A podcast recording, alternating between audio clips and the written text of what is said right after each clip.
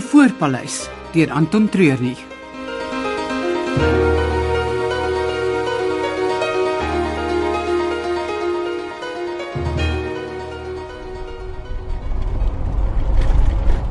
Daar's niks om oor senuweeagtig te wees nie. Ek weet jy het lanklaas gejag, maar jou mik was nog in op die skietbaan en ek sien jou stadig deur die hele proses vat. Ek sê my sinne wys nie.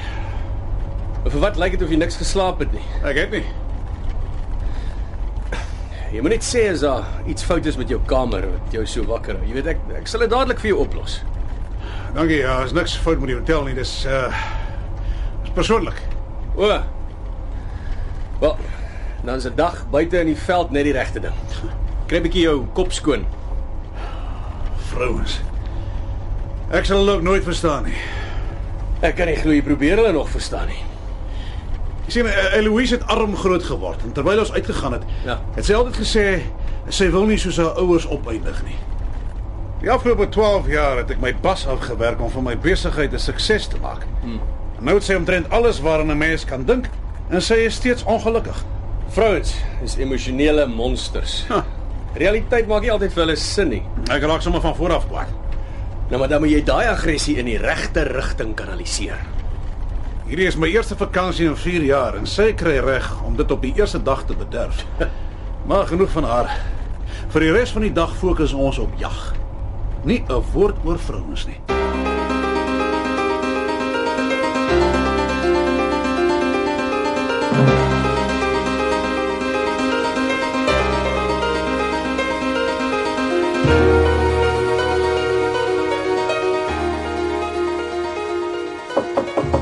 Dis oop. Oeh, Wie het jou so vroeg ongekram? Waarvan praat jy? Ag, die irritasie in jou stem spreek boekdele. Dis iets wat ek van gisteraand af saamdra. O, ja, iets waarmee ek kan help. Nee. Wil jy daaroor praat? Mm -mm. Nou goed. Uh, ek het net eintlik vir kom sê ek is reg om te ry. Waarheen? Om die drade aan die park se kant na. O oh, ja, ja. So gaan jy nog saam. Ja, ek wil graag, dis net uh, kan jy my net nog 'n uur gee? Ek het 'n belangrike oproep wat ek moet maak. Natuurlik, ek uh, ek wag vir jou op die stoep. OK. Dankie. Wat ook al die probleme is ek ek hoop jy kry dit uitgesorteer. Hierdie probleem gaan nog lelike nadraai hê.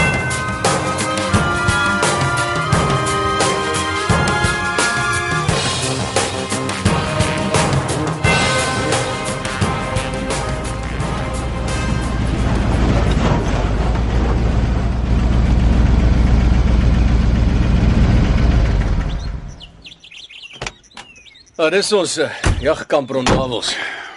Ons los die voertuig en die meeste van ons voorraad hier. Uh, van hier af sal ons afstap rivier toe. Dis so om en by 2 uur se stap. Dit sal die eerste keer wees dat ek 'n buffel skiet. Ja. Buffels bly een van die groter uitdagings, né? Hulle reeksintuig is hoogs ontwikkel en as hulle eers onraad vermoed raak hulle baie aggressief. Ah, klink gevaarlik. Dis presies hoekom mense so graag een wil jag. Jy moet daarvoor werk. Ja, ek weet om dit te doen. Ons laai gou die goed op die bakkie af dat ons in die loop kan kom. Ja. Sjoe. Die berg lyk so mooi van hier af. Is amper asof hy oor jou hang. Nou, Ons praat van daai kraans hier as die golf. Van die bergklimmers wat hom al aangevat het, sê dis die grootste oorhang in die suidelike halfrond. Ah, Eloise is versot op berge. Sy sou dit so geniet het om dit te sien. Ek tog ons gaan nie oor vrouens praat nie, veral nie 'n uh, spesifieke een nie. Ja, ja jy's reg. Ek het vir 'n oomblik vergeet. Buffel. Dis alwaar jy nou moet dink. Ja. Die grootste bul wat ons in die hande kan kry.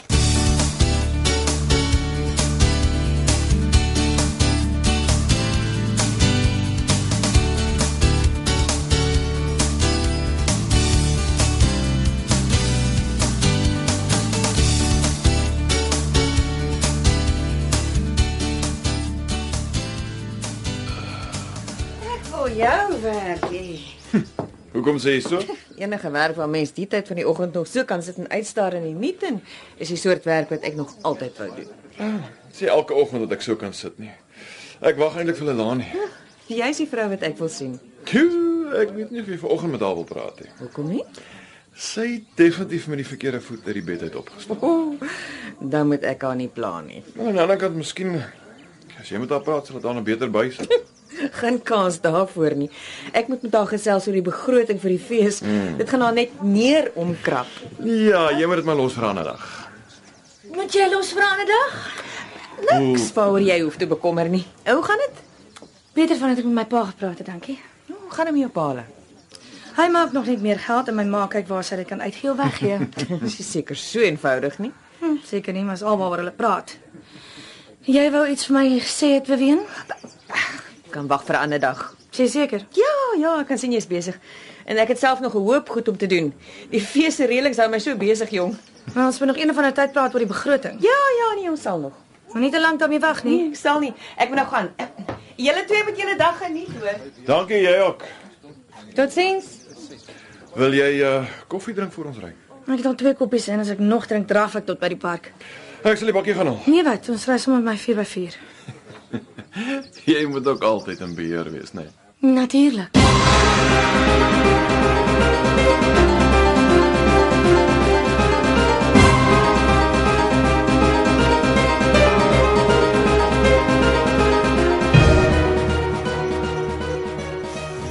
Verbeel ek my of wat ons nou 'n wye draai om die rivier geloop. Ja, jy's reg, ons het. Dit is baie belangrik om wind af te kom. Ja. Die buffels moenie die fynste binne lê dat ons in die omgewing is nie. Ja, As hulle wegbeweeg. Nee. Hulle sal ons storm. Oh, Ek het jou gesê hulle is baie aggressief. en vir wat beweeg ons na hulle toe? Kan ons hulle nie iewers inwag nie. Man, hulle bly in die omgewing van die rivier die tyd van die jaar. En met al die ander diere daar, hoop ek dat hulle ons nie ryk of hoor nie. En wat moet ek doen as hulle ons begin storm? Sorg dat jy altyd naby 'n boom is. Ah. As hulle begin storm, ja, sal ek 'n paar skote skiet om hulle af te skrik. En as dit nie werk nie, is dit op met die boom en bid. Ten minste is daar 'n plan B. Ja. Ek het jou nog eers gevra nie watter soort besigheid is jy in? Al ek in die grootste koerierbesigheid in Port Elizabeth. Jy jaag kontrakte en briewe rond. Enigiets van 'n poskaart tot 10 ton kratte. So. Ek het 37 drywers en 24 kantoorwerkers. Hmm. Ons het ook takke oopgemaak in die Suid-Kaap en Durban. Jy sê jy kan kratte van tot 10 ton vat. Ja. En ek is daarvoor enigiemand andersins sal dit vinniger aflewer as enigiemand anders. Onthou dat ek jou nommer vat, hoor. Ja, ek mag dalk 'n job hê vir jou. Help my om vandag die grootste buffelplat te trek. En ek sit jou eerste op my lys wanneer jy bel. Is 'n deal.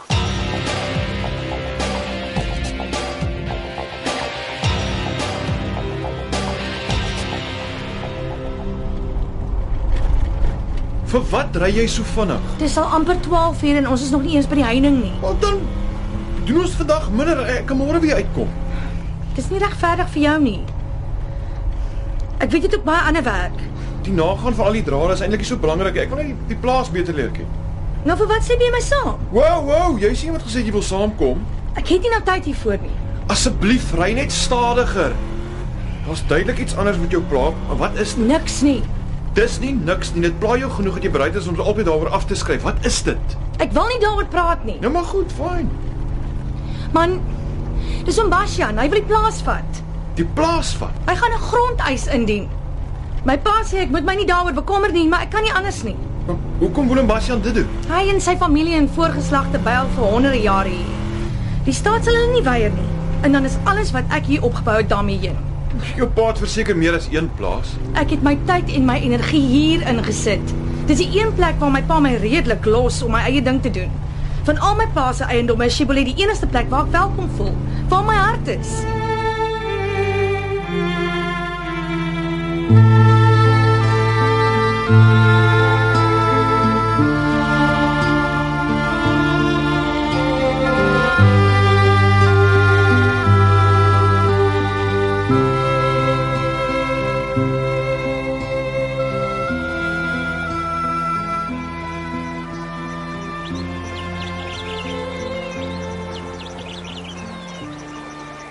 Sien jy daar op die oorkantste bank? Ja ja, en daar's vier van hulle bymekaar. Right. Heel heel regterkant die enetjie is. Ja. bul. Kyk dit hoe mooi begin sy horings kraal. Ja, en is so groot. Okay, dis die een wat jy wil skiet. Nou goed. Met daardie stappe. Ja. Kry hom mooi in die versier. En ek skoot. Dis die beste. Ek ek het my versier op sy nek. Die blaas hom in. en blaas uit. Jy wil in die gap tussen uitasem en inasem skiet. Onthou die snare word rustig gedruk en gelos in een aksie soos jy deur swaai en kolf.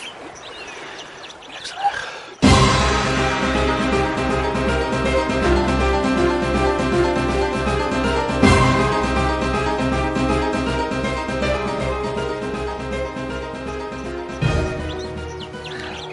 Ons het in 'n stadium die grensdrade tussen ons en die park verwyder sodat die diere vrylik kon deurbeweeg. Ja. Maar te begin van ons beste diere net verdwyn. Na ruk vind ons toe uit dat die park ons kroonwild vang sodra dit aan hulle kant is en dan op hulle wildveiling verkoop. Wat? So jy sien die drade is nie hier vir die diere nie, dis hier vir mense. Ja nee, ons almal is maar van nature gierig.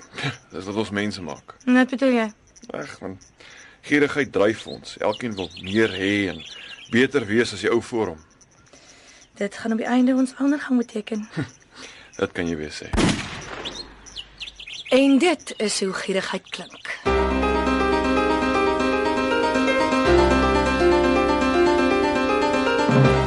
Dit was Ivoorpaleis deur Anton Treurnig.